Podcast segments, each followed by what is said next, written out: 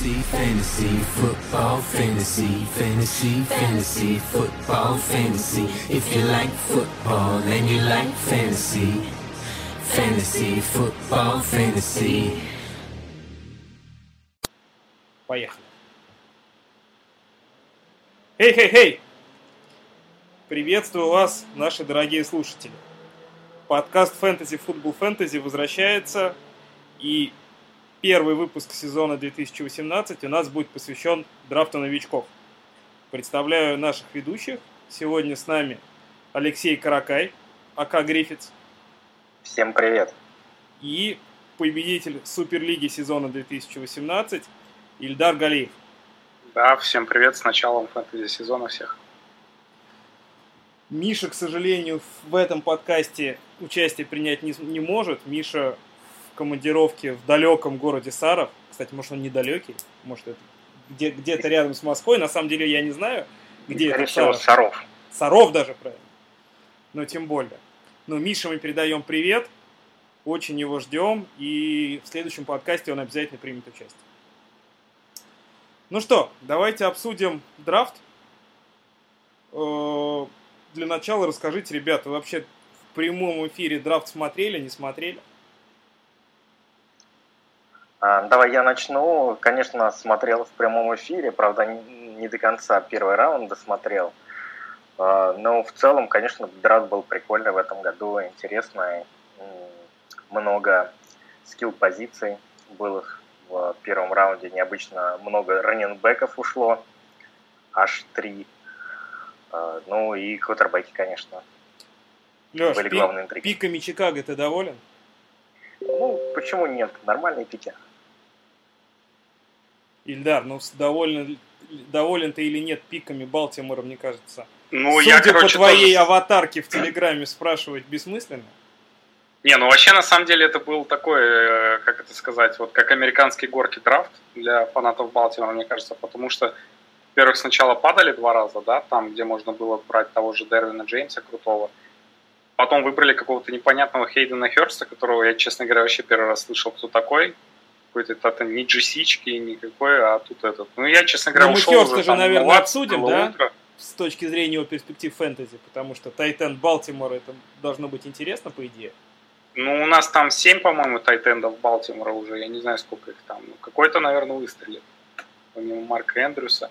Нет, ну, говорят, он неплох тем, что он и на блоке хороший, и на приеме очень хороший. Он в открытом поле именно хорошо может уходить. Я, в принципе, так нарезочки посмотрел. Но кто из них заиграет, это вообще вилами по воде. Тот же Макс Вильямс там во втором раунде в свое время выбранный, там всеми хайпился чуть ли не как новый, там, я не знаю, Гронк или Деннис Питта, но в итоге вышло так, как вышло загадывать трудно. Ну а то, что Ламара выиграли, это, конечно, очень круто. Но это Выиграли. очень- Вы, выиграли и выбрали, да, так вернулись, потому что ну, это очень серьезно, на мой взгляд, поднимает интерес к самой команде. То есть, ну, лично для меня в том числе. Но не буду, не буду загадывать, но я думаю, что Ламара Джексона мы еще не один и не два раза обсудим как в этом подкасте, так и в целом по сезону. Ребят, расскажите, были ли на этом драфте игроки, за которыми вы внимательно следили до драфта и которые те порадовали тем, куда они попали, или наоборот огорчили?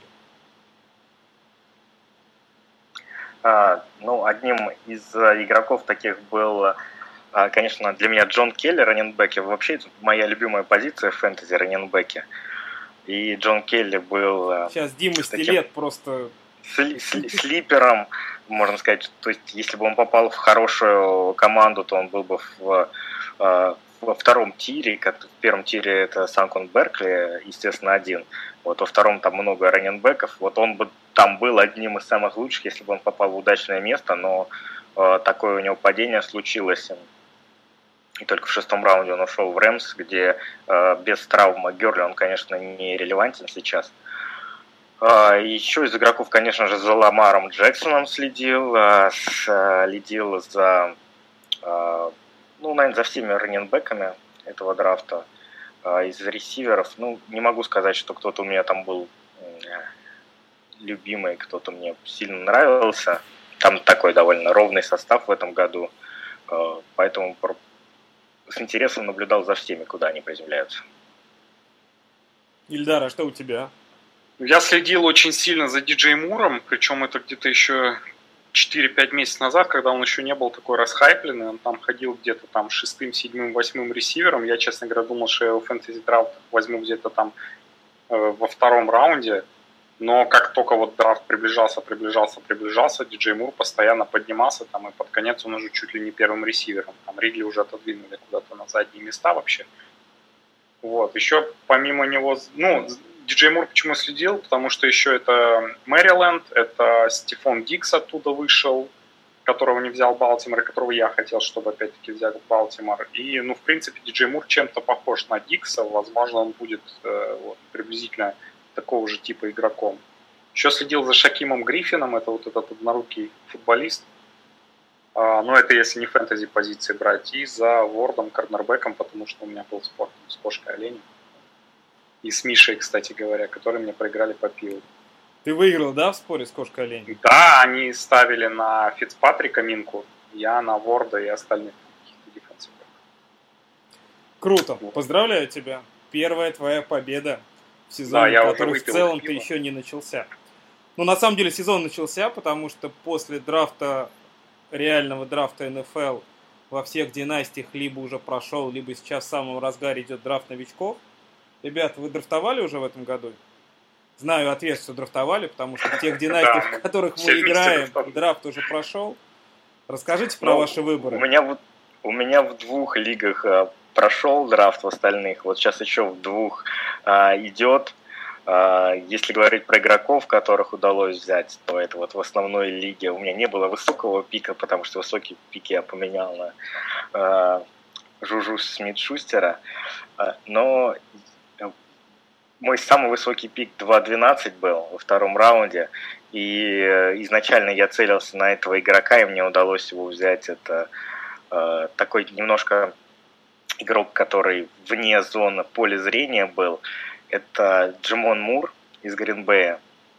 Э, еще до драфта ресивер. я за ним да, ресивер, я за ним следил, и вот когда он попал в Гринбей, то, конечно, у меня просто э, все зашевелилось и очень захотелось этого игрока в свою команду. Он почему-то котировался ниже, чем э, Экванимиус Сейнт Браун, несмотря на то, что Муру взяли в четвертом раунде в Гринбей, а Брауна только э, в шестом. Ну, мне это, конечно, помогло и довольно легко. Я его на драфте получил. Потом я уже там ниже взял Келли, Хэмилтона – а, тоже неплохих игроков считаю. Да, увел у меня Хэмилтона. Хэмилтон – это ресивер команды Денвер Бронкос. Да, в Денвере такое интересное произошло обновление ресиверов. Они взяли двух хороших, Саттона и Хэмилтона.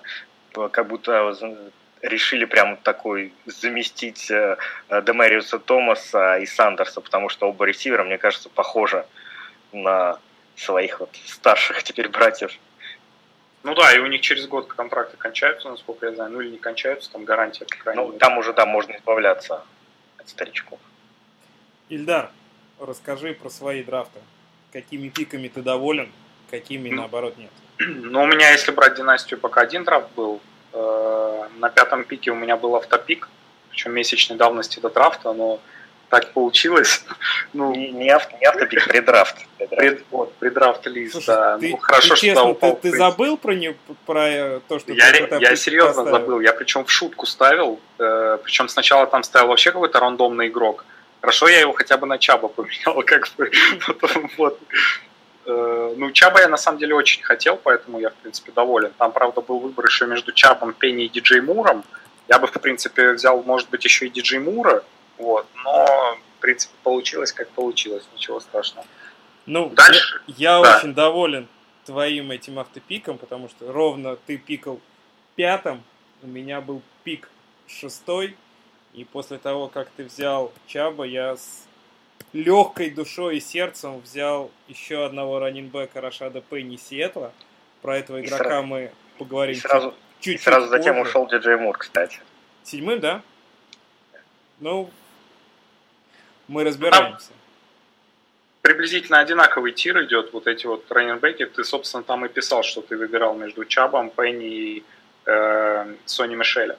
То есть, как бы, в принципе, я согласен, что это приблизительно одинаково. Еще можно туда и Гайса добавить после его попадания в, ну, можно сказать, не самую лучшую ситуацию, потому что там Крис Томпсон есть и сама Шпирай. Ну, да, да. Хорошо, ребят, давайте тогда, раз уж мы начали разбирать игроков, которые ушли в первых двух раундах чуть более подробно, давайте пройдемся по ним.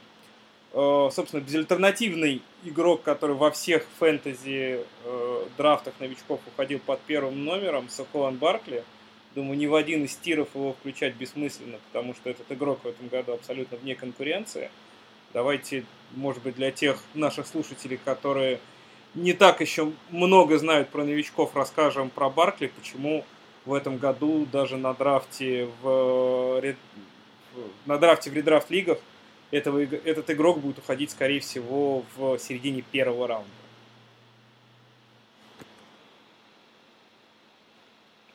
А, ты, хоть, ты хочешь, мы рассказали про него? Я думаю, что да. Я думаю, что имеет смысл просто про него рассказать и тему с Барклey ну, закрыть, потому что ну, игрок тут, наверное, это... можно все коротко сказать, что он просто uh, generation uh, One Generation Athlete, то есть лучший в поколении игрок, который по uh, Spark скорингу, это модель, показывающая атлетичность игрока, входит в опережает 98% всех атлетов, которые вот в, в эту оценку попадали.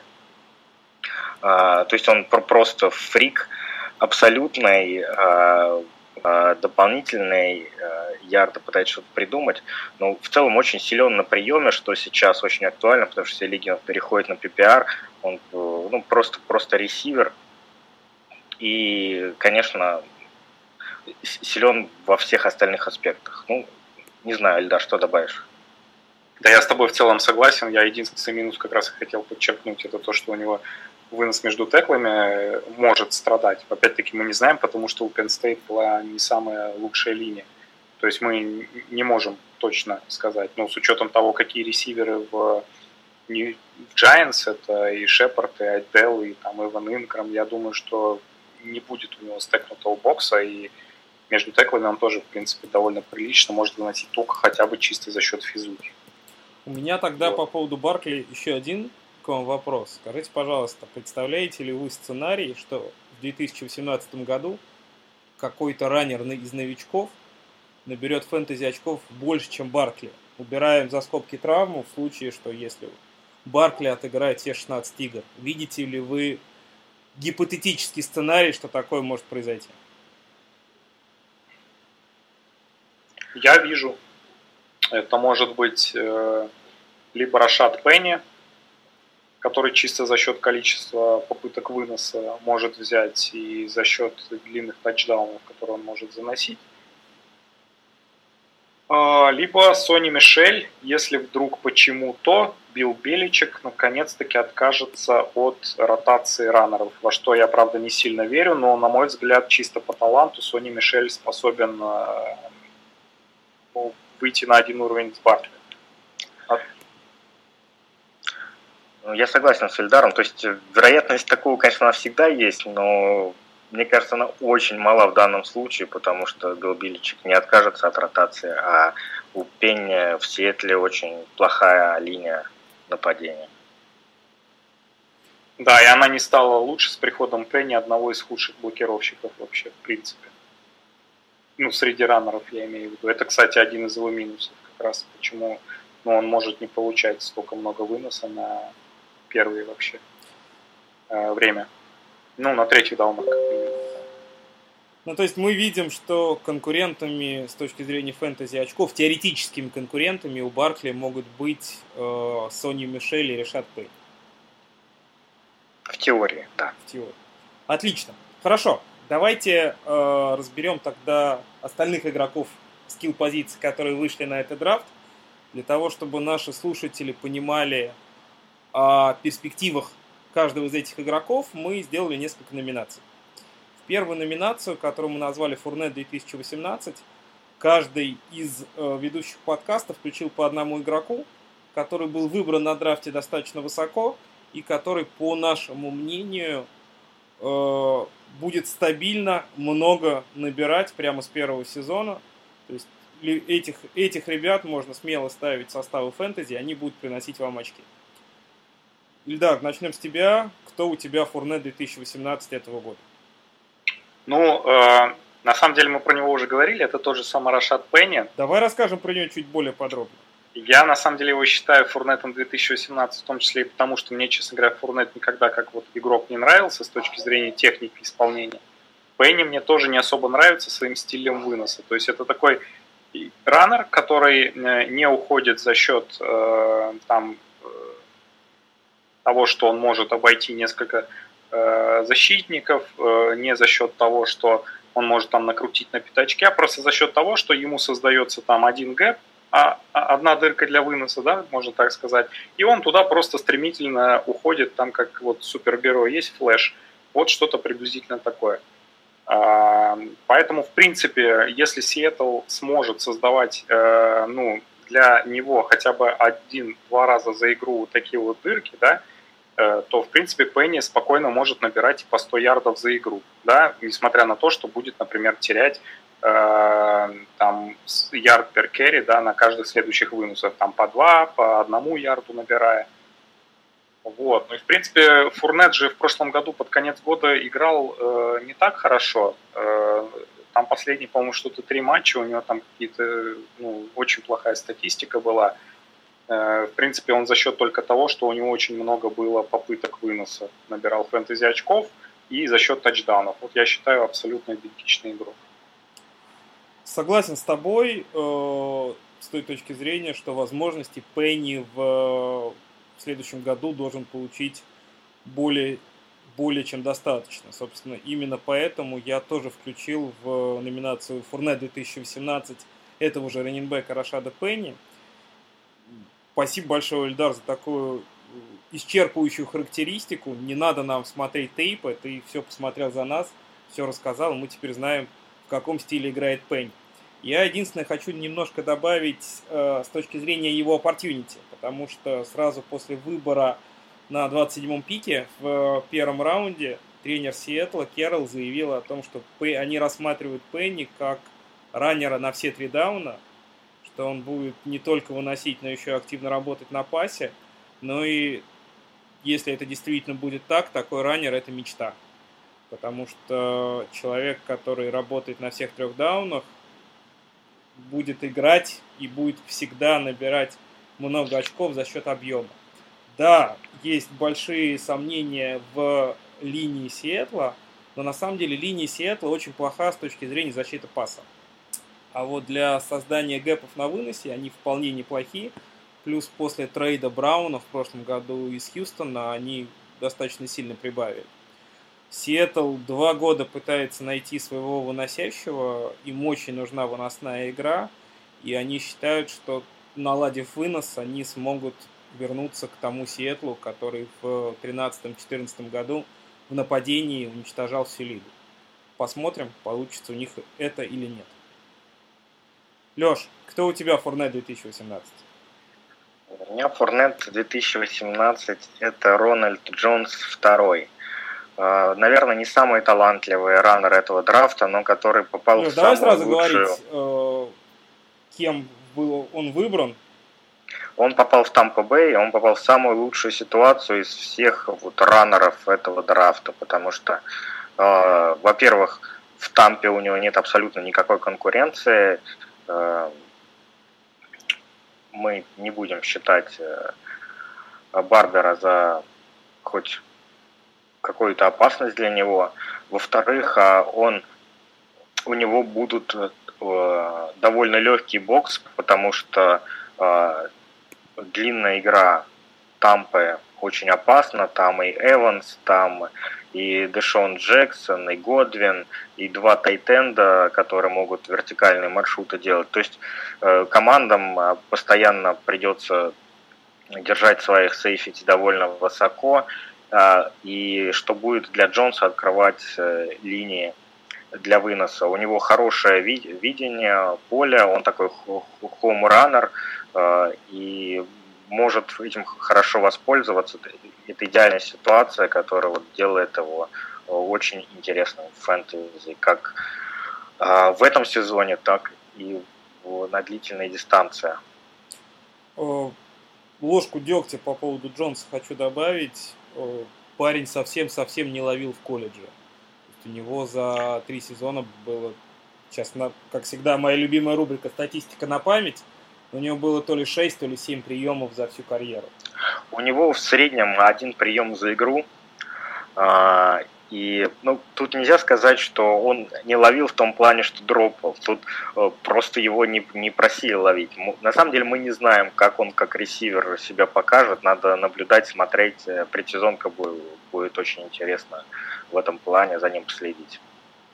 Ну, я бы тоже еще добавил, что, насколько мне известно, я тоже цифры не помню, э, по-моему, он не использовался как такой workhorse, да, то есть у него не сказать, что прям очень много было попыток выноса. Э, и насколько мне известно, Пейтон Барбер в принципе рассматривается Тампой как э, игрок, который будет играть 1А, 1Б вариант. Э, не стоит забывать, что Пейтон Барбер вообще из колледжа очень рано ушел, да, у него там была ситуация, что ему надо было маму кормить, поэтому он, в принципе, если бы еще два сезона провел, возможно, был бы в этот год там вот в одном ряду с этими раннерами, в том числе и с Рональдом Джонсом, да, то есть он вот именно как классический раннинг Пейтон Барбер спокойно может, в принципе, может быть, даже и выиграть.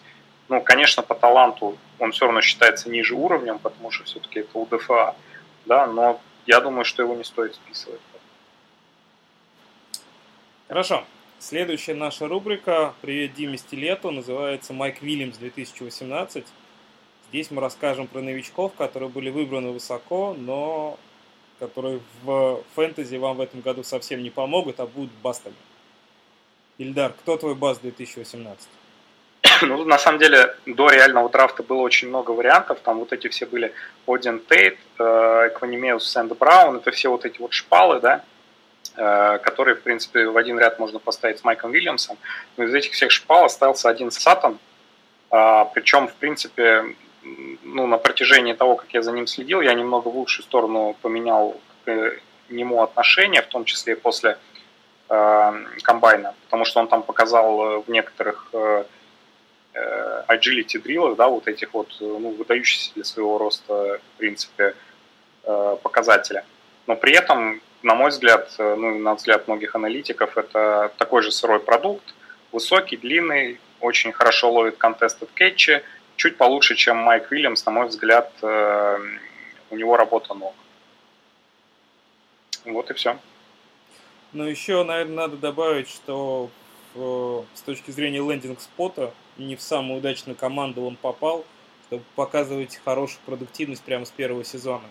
Его задрафтовал Денвин Бронкос, у которых Томас живой, Сандерс уже не такой живой, но тем не менее для того, чтобы попасть в состав, ему нужно выиграть конкуренцию очень серьезных ресиверов.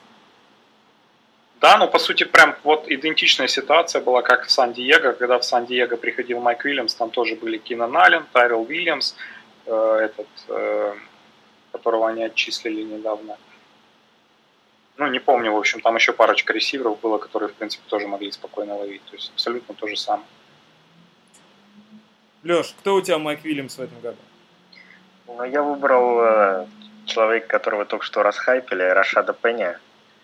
Вот это у интересно. Сиэтла была самая неэффективная выносная игра в лиге в прошлом году, и они ничего не сделали, чтобы ее улучшить, кроме добавления самого Пенни. Uh, у него он хуже всех э, блокирует из тайтендов в этом драфт-классе. Мне кажется, что у него велики шансы бастануть э, во всех смыслах, э, и в том числе, если мы говорим про Майка Вильямса, и в плане получения травмы, потому что он довольно много ударов, если у него такая стиль игры довольно силовой, он довольно много ударов на себя принимает. А, и надо добавить, что в колледже у него тоже была одна из лучших онлайн. А, здесь он попадает в абсолютно противоположную ситуацию – в общем, есть красные флаги, так скажем. Я надеюсь, что ты не прав, но тем не менее спасибо за мнение. А мне э, в этом году я считаю, что идеальным кандидатом на должность Майка Вильямса будет ресивер, тоже выбранный в первом раунде, который попал в команду Атланта, это Келвин Ридли. Несмотря на очень высокий выбор, его взяли 26, 26-м пиком, я вижу тоже много красных флагов. Во-первых, Ридли старый. Ну, то есть на ему сейчас 24 года в сезоне, ему исполнится 25 лет. Для ну, сравните это, например, с Дэриусом Гайсом, которому 20 лет. Да, то есть люди, выбираемые на драфте в один год, идут, выходят туда с разницей в 5 лет. Во-вторых, э, Келлен Ридли просто недомерок. У него рост метр восемьдесят пять, весит он меньше 190 фунтов, 189, 86 килограмм. Ну, то есть в, на уровне NCAA он переигрывал корнербеков за счет идеального выполнения маршрутов. Но поможет ли это бороться с э, корнербеками совсем другого уровня, сказать сложно. Но просто он очень маленький. Он весит столько, что его просто на линии скриммиджа могут выносить за бровку сразу же. В-третьих, он попал в команду, где есть альфа-ресивер, абсолютно очевидный, и э, будет ли у него много возможностей с точки зрения количества передач, которые он будет бросать Мэтт Райан, непонятно. Ему еще надо выиграть конкуренцию Мохаммеда Сану, который, кстати, в прошлом году с точки зрения фэнтези был вполне неплох. И будет ли Атланта играть много формаций с тремя ресиверами сразу, сказать сказать сложно. А самое главное, повторюсь, времени для того, чтобы выиграть конкуренцию, времени для того, чтобы ждать, у Ридли мало. 25 лет для новичка это много. Ну, на самом деле, если э, можно не согласиться с тобой. Нужно да. со мной не соглашаться. Да, Все наверное, наши нужно, слушатели хотят, что... чтобы ведущие на мой так как раз таки взгляд, Ридли попал в идеальную ситуацию. Вот эти все минусы, которые ты перечислил, точнее часть из них, можно наоборот обратить в плюсы. Но это на самом деле обычные э, фэнтези мышления, в принципе. Кто-то думает так, кто-то так. Потому что, например, играя напротив Хулио Джонса, он получит меньше э, внимания к себе, да. Он, в принципе, может играть отличного второго ресивера. То есть он как раз своим ростом и не претендует на первого ресивера. Э, за счет э, просто шикарного, да, э, шикарной способности играть маршруты, да, у него вся техника поставлена практически идеально, это многие специалисты отвечают. Он может как раз-таки на уровне NFL обыгрывать э, бэков. Да, я согласен, что если в пресс coverage еще надо посмотреть, как он будет играть, но тут еще надо понимать, что у него в том же NCAA не было такого квотербека, который бы мог снабжать его Э, достаточным количеством передач. Ну и, в принципе, Алабама это не та программа, которая может это делать. Поэтому он и не настолько на слуху. Я, честно говоря, больше чем уверен, если был бы у него какой-нибудь Дарнольд в квотербеках, он бы там э, сейчас уходил наравне с Баркли, потому что у него было бы там по тысяче приемов каждый год. Ну и по поводу возраста, в принципе, ну, я не знаю, насколько это может быть отрицательным фактором. Э, я не думаю, что в первый год это наоборот как-то плохо, потому что наоборот человек приходит подготовленный в лигу, взрослый и может показать цифры прямо здесь и сейчас. Ну, посмотрим, посмотрим. Окей, наша третья рубрика, я думаю, самая-самая интересная для всех слушателей, называется «Комара 2018». В нее каждый из нас включил по игроку, который был выбран не в первом раунде, и который, по нашему мнению, в этом году взорвет лигу как с точки зрения игры, так и с точки зрения фэнтези. Леш, кто у тебя комара 2018? Раненбека такого я, к сожалению, не обнаружил, поэтому я назову квотербека. Это Ламар Джексон. Лака осталось играть совсем недолго. Ламар а, набирает как ногами, так и он хороший, я считаю, распасовщик. А, фэнтези он будет приносить, то есть всегда стабильный floor и очень высокий upside. Э, мне кажется, надо просто его покупать, покупать, еще раз покупать. Он попал в очень хорошую ситуацию. У него э, координатор нападения э, Марти Морнинвег, это который реабилитировал карьеру Вика в Филадельфии. И также там, по-моему, в Рейвенс работает э, тренер, который с Коперником в Сан-Франциско, да? Грег да, Роман? Да, Грег Роман, который очень удачно с э, Сан-Франциско работал, тоже такого же типа э, квотербек. Ну и не надо забывать, что Ламар Джексон это просто элитный э, не атлет, а в плане скорости, неуловимости и т.д. и т.п. игрок, который просто как будто немножко на другой скорости двигается на поле, чем все другие игроки. Слушай, ну все, что ты описал, звучит очень круто, но для того, чтобы мы это увидели, Джексон должен выйти на поле. Ты действительно считаешь, что в этом году Балтимор посадит Флака на лавку? Э, ну, все будет зависеть от того, как будет играть Флака. Может быть, действительно этому послужит каким-то э, волшебным пинком, мотивацией дополнительной, он что-то выдаст э, баунсбэк какой-то, вернется на свою э, супербольную форму. Но я думаю, что если как-то начнется сезон не очень у Флака, то очень вероятно, что мы в середине сезона Ламара увидим.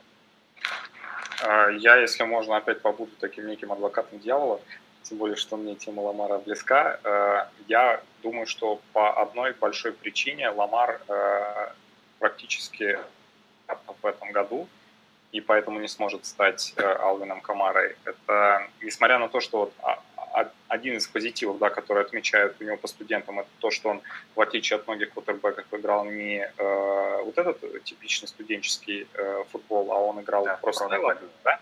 Но тут надо понимать, что он играл Эрхард Перкинс у Петрина, да, который построен на концепции. То есть их проще учить, Э, их играет Том Брейди. И, в принципе, э, сейчас советуют многим тренерам, если вы хотите адаптировать своего квотербека, э, который пришел в NCAA, давайте ему концепции Эрхард Перкинс, они быстрее адаптируются. Но дело в том, что Балтимор играет в ВКО, а это очень сложная для изучения система, из-за которой очень многие квотербеки буксуют. И я думаю, что для Ламара как раз вот это может стать все-таки годом для изучения этой всей системы и годом для изучения всех этих маршрутов и так далее. Поэтому, мне кажется, очень маловероятно, что он сразу вот так заиграет.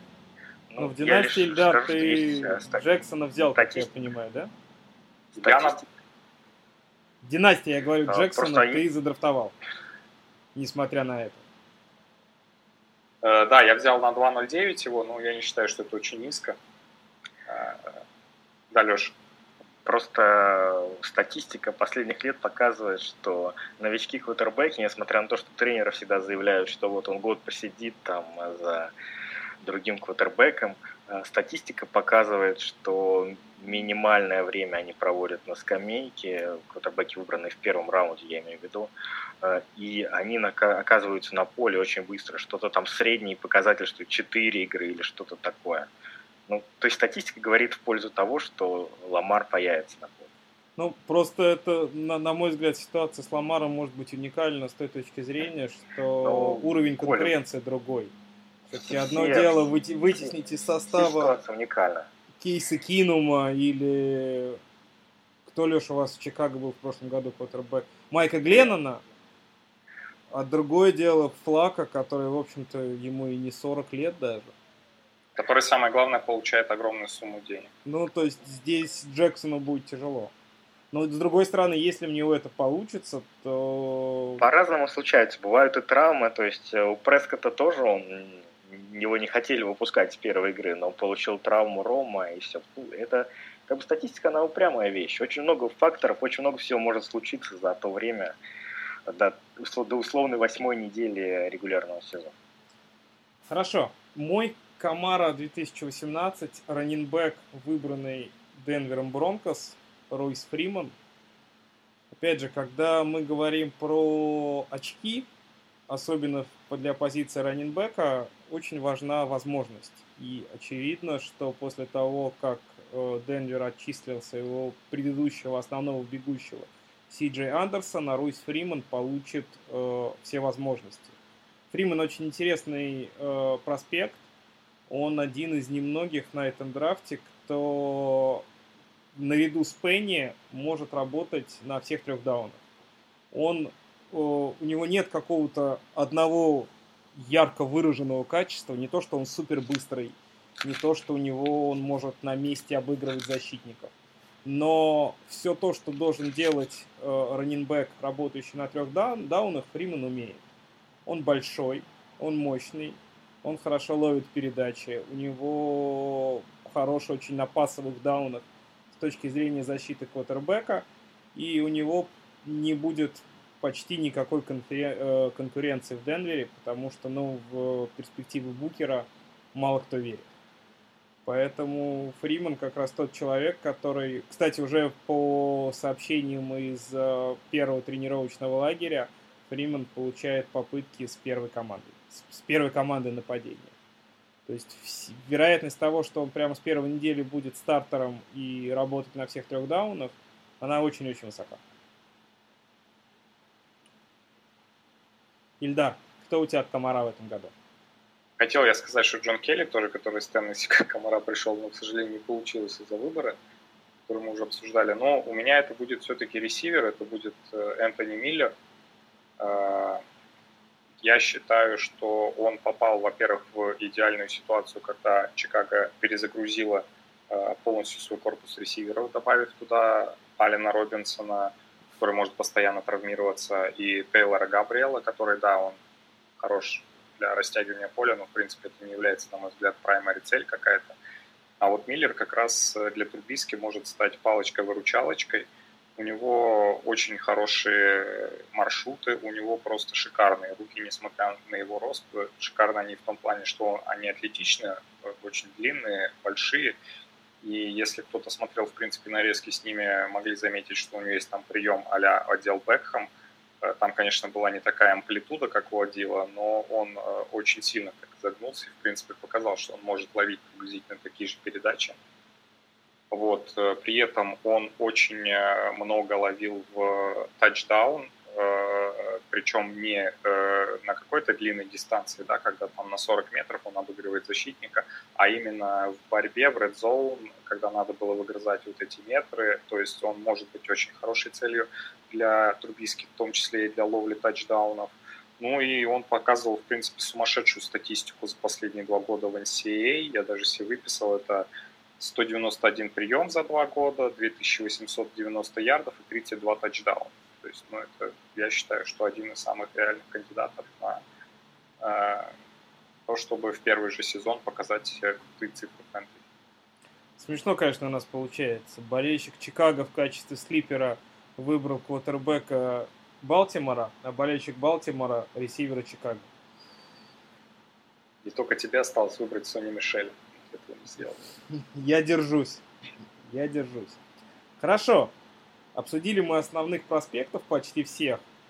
Давайте попробуем э, копнуть чуть глубже и поговорить про супер дипслиперов, игроков, которые были выбраны на драфте достаточно низко, которые не рассматриваются в качестве выборов, выборов в первых двух раундах драфтов новичков, но которые при определенных раскладах могут э, набирать хорошие очки фэнтези. Леш, кто у тебя такой deep sleeper в этом году? А, ну, я уже про него говорил, это Джамон Мур из Грин-Бея. Он уходит э, в драфтах новичков где-то в середине третьего раунда. Э, после э, Сейнт Брауна, который ушел в шестом раунде реального драфта, который отказывается, отказывался в колледже играть в спецкомандах, который отказывался в колледже разминаться. Джамон Мур обладает размером типичного первого ресивера команды. А, в конференции SEC он показал сезон в 1000 ярдов, 10 тачдаунов, что очень круто. А, он попадает в, я считаю, хорошую ситуацию. Коп, скорее всего, будет последний год играть в Гринбее. Поэтому помимо Даванта Адамса там особой конкуренции нету. И стать ресивером одним из основных ресиверов Аарона Роджерса. Это очень круто. К тому же э, уже по сообщениям э, разместили в locker room его между Адамсом и Кобом. Так что у него там хорошее место, за ним присмотрят. В общем, я ставлю на этого парня в этом году. Он мне очень нравится. Ильдар, а на кого ставишь ты? Ну, э, я бы поставил на нескольких игроков. Это Джастин Джексон, раннинбэк, Ричи Джеймс, это ресивер Сан-Франциско. Наверное, на Джастин Джексоне просто остановлюсь. Раннер. Э, у него, опять-таки, очень Раннер Лос-Анджелес Чаджерс, который был выбран, по-моему, в седьмом, в седьмом раунде. раунде за пять да. пиков до конца драфта, да. Э, Причем его выбрали, очень многие специалисты считали, что его вообще могут не выбрать, потому что он при росте 6,0 э, весит 193 фунта. Это, в принципе, для раннинбека очень худощавый. Это скорее сложение какого-то ресивера, и то немного такого типа Джона Брауна, что-то я даже не знаю, ну, в общем, достаточно худой. Но при этом, если посмотреть на его цифры, у него 5500 где-то ярдов за 4 года. Он причем не один из, вот, э, из четырех не набирал меньше тысячи ярдов. То есть это пробег настоящего такого workhorse раннера – у него отличная скорость на дистанции, у него отлично, то есть он уходит на пятачке э, от, э, то есть иллюзив такой немного раннер. Но единственная его проблема то, что, ну, это как раз-таки из исходя из его антропометрических данных, что если вдруг его кто-то настиг, то он вряд ли уже куда-то убежит дальше. Ну и плюс я считаю, что Мелвин Гордон это не самый талантливый раннер в лиге. Э, он может получить травму. Поэтому у Джастина Джексона все шансы как набирать э, со второго слота, то есть помогать Мелвину Гордону, так и стать в случае травмы первым вносящим. Потому что в Остина Экелера я, честно говоря, не очень верю. Uh, у меня в качестве дипслипера раннинбэк команды Arizona Cardinals Чейз Эдмондс был выбран на драфте в четвертом раунде тоже очень интересный парень. Э, он учился в маленьком, абсолютно неизвестном колледже под названием Фортхэм, но все рекорды он там просто побил. У человека за 4 сезона 67 тачдаунов, почти 6 тысяч выносов, 6 э, тысяч ярдов выносом. И э, уже сейчас его рассматривают как раннера на третьи дауны – то есть он в ростере идет вторым сразу после основного ресивера кардиналов. Плюс меня немножко смущает э, травма Джексона, Джонсона, потому что он получил травму кисти, пропустил весь сезон, и как это скажется на его работе на приемах, сказать сложно. Да, на видео вроде как все хорошо, он говорит, что он восстановился на все 100%, будет ловить, его задача на сезон повторить результат 1000 ярдов на приеме, 1000 ярдов на выносе, но, повторюсь, травма кисти меня смущает. И э, выбор Аризоны и раненбека в четвертом раунде с учетом того, сколько они отдали за то, чтобы подняться за своим квотербеком в первом раунде, несмотря на это, они взяли раннера, говорит о том, что в Эдмонсе они что-то видят. Вот, посмотрим, если, если что-то такое, что действительно в нем видят, получит ли он возможность, но если такая возможность представится, то Эдмондс может лигу просто взорвать. Ну что, мы обсудили всех тех проспектов, про которых мы сегодня хотели поговорить. Давайте в заключение ответим на вопросы наших э, читателей в группе в Телеграме, которые они задавали при помощи хэштега AskFFF. Сегодня мы ответим на два вопроса. Первый вопрос от э, Жени Лебедева, который буквально завалил чат вопросами. У него было штук 15. Я выбрал для вашего ответа следующий вопрос. Есть ли смысл драфтовать тайтендов в принципе? Я думаю, что Женя имеет в виду не драфт, э, не редрафт религия, а драфты новичков в династии. Нужно ли драфтовать тай- тайтендов или нет? Как вы считаете? Ну, я скажу банально, наверное, во-первых, зависит от скоринга. Если это тайтенд премиум лига, то, конечно, нужно. А, но в целом э, по практике проще э, не драфтовать тайтенда, подождать год-два и купить тайтенда гораздо дешевле, когда его цена будет ниже, э, когда пройдет хайп, э, когда все уляжется. Это просто как бы вы когда драфтуете тайтенда, получается, замораживаете свою value на год, на два. а, а так вы можете это value использовать просто на другие позиции, прокрутить, скажем так, value деньги, да, и купить его потом гораздо дешевле. Но это не касается, естественно, таких вот high-end проспектов, как Майк э, Джесички, который может вырасти в очередного Громка или Келси. Леш, а ты драфтуешь тайтендов? Ну, я составляю перед каждым драфтом свой рэнкинг, э, и просто изначально в этом рэнкинге я тайтендов сильно э, опускаю по той же причине, по которой это делал Ильдар. Вот в, в моем э, рэнкинге э, первый тайтенд Десички, он был ниже абсолютно всех э, квотербека, квотербеков топовых, ниже Джоша Аллена и ниже большого количества ресиверов, например, ниже э, Дэшона Хэмилтона. Э, таким образом, я себя подстраховываю от желания взять Тайтенда и потом занимать им место в ростере пару лет, когда он, пока он не будет приносить никаких нормальных очков. Но понятно, что в он будет в Майами сразу что-то приносить, но нужно понимать, что он не будет дифференс-мейкером, то есть это не э, создаст вам погоду, это будет абсолютно заменяемый на своей позиции игрок. Отлично. Ну и в завершении вопрос, философский вопрос от Андрея э, Бешеного Пса, который звучит следующим образом. Когда кончится этот хайп на пустом месте по большинству новичков этого года? По факту один уникум, 2-3 стартера, а все остальные игроки ротации, если вообще попадут в итоговый ростер. Ну, это нормально, потому что молодые срок жизни вообще игрока в НФЛ, он очень маленький, там, по-моему, то ли полтора, то ли два с половиной года. И, конечно, все, особенно в династиях, хотят молодых игроков.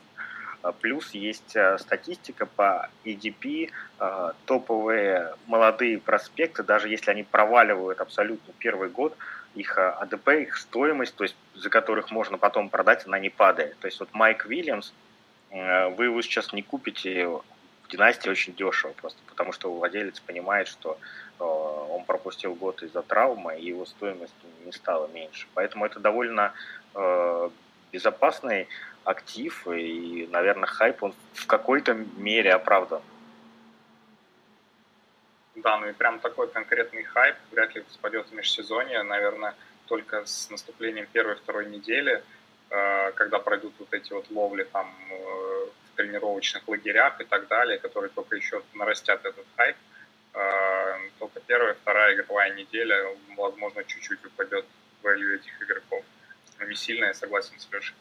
Ну и плюс, мне кажется, этим хайпом надо, его не нужно ждать, пока он кончится. Нужно им наслаждаться и надо им пользоваться, потому что это же на самом деле хорошее. Вот если вот такой прям реально хайп, который э, делает стоимость игрока э, гораздо выше, чем она есть, а этим же можно пользоваться как в династии, так и в одногодках. Э, например, э, продав, продавать пики на драфте новичков за проверенных игроков которых вы никогда не купите посередине сезона, просто потому что люди хотят драфтовать, они хотят пики, и этим надо пользоваться. Это был совет Алексея из рубрики Fantasy Hack. Вот. И этим... Самый, самый, самый э, стоимость пика наибольшая, как, когда вы находите, когда у вас включаются ваши часы на этом пике. То есть э, это лучший момент для продаж.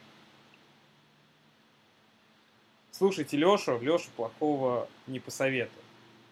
На этом все. Спасибо большое. Э, следите за анонсами нашего подкаста в нашей группе в Телеграме Fantasy Football Fantasy, в нашей группе во Вконтакте. Мы обещаем, что мы в межсезонье запишем еще несколько выпусков. Э, пишите в комментариях, чтобы какие темы вы бы хотели, чтобы мы обсудили. Задавайте вопросы с хэштегом AskFFF. И мы вас постараемся не подвести. Да, пожалуй, самое главное нам вот с темами определиться, поэтому активно пишите, чтобы вы хотели, чтобы мы обсудили. Ну, а мы постараемся обсудить. Всем пока! Пока! Да, всем добра и позитива. Fantasy, fantasy, football, fantasy, fantasy, fantasy, football, fantasy. If you like football and you like fantasy, fantasy, football, fantasy. Hey!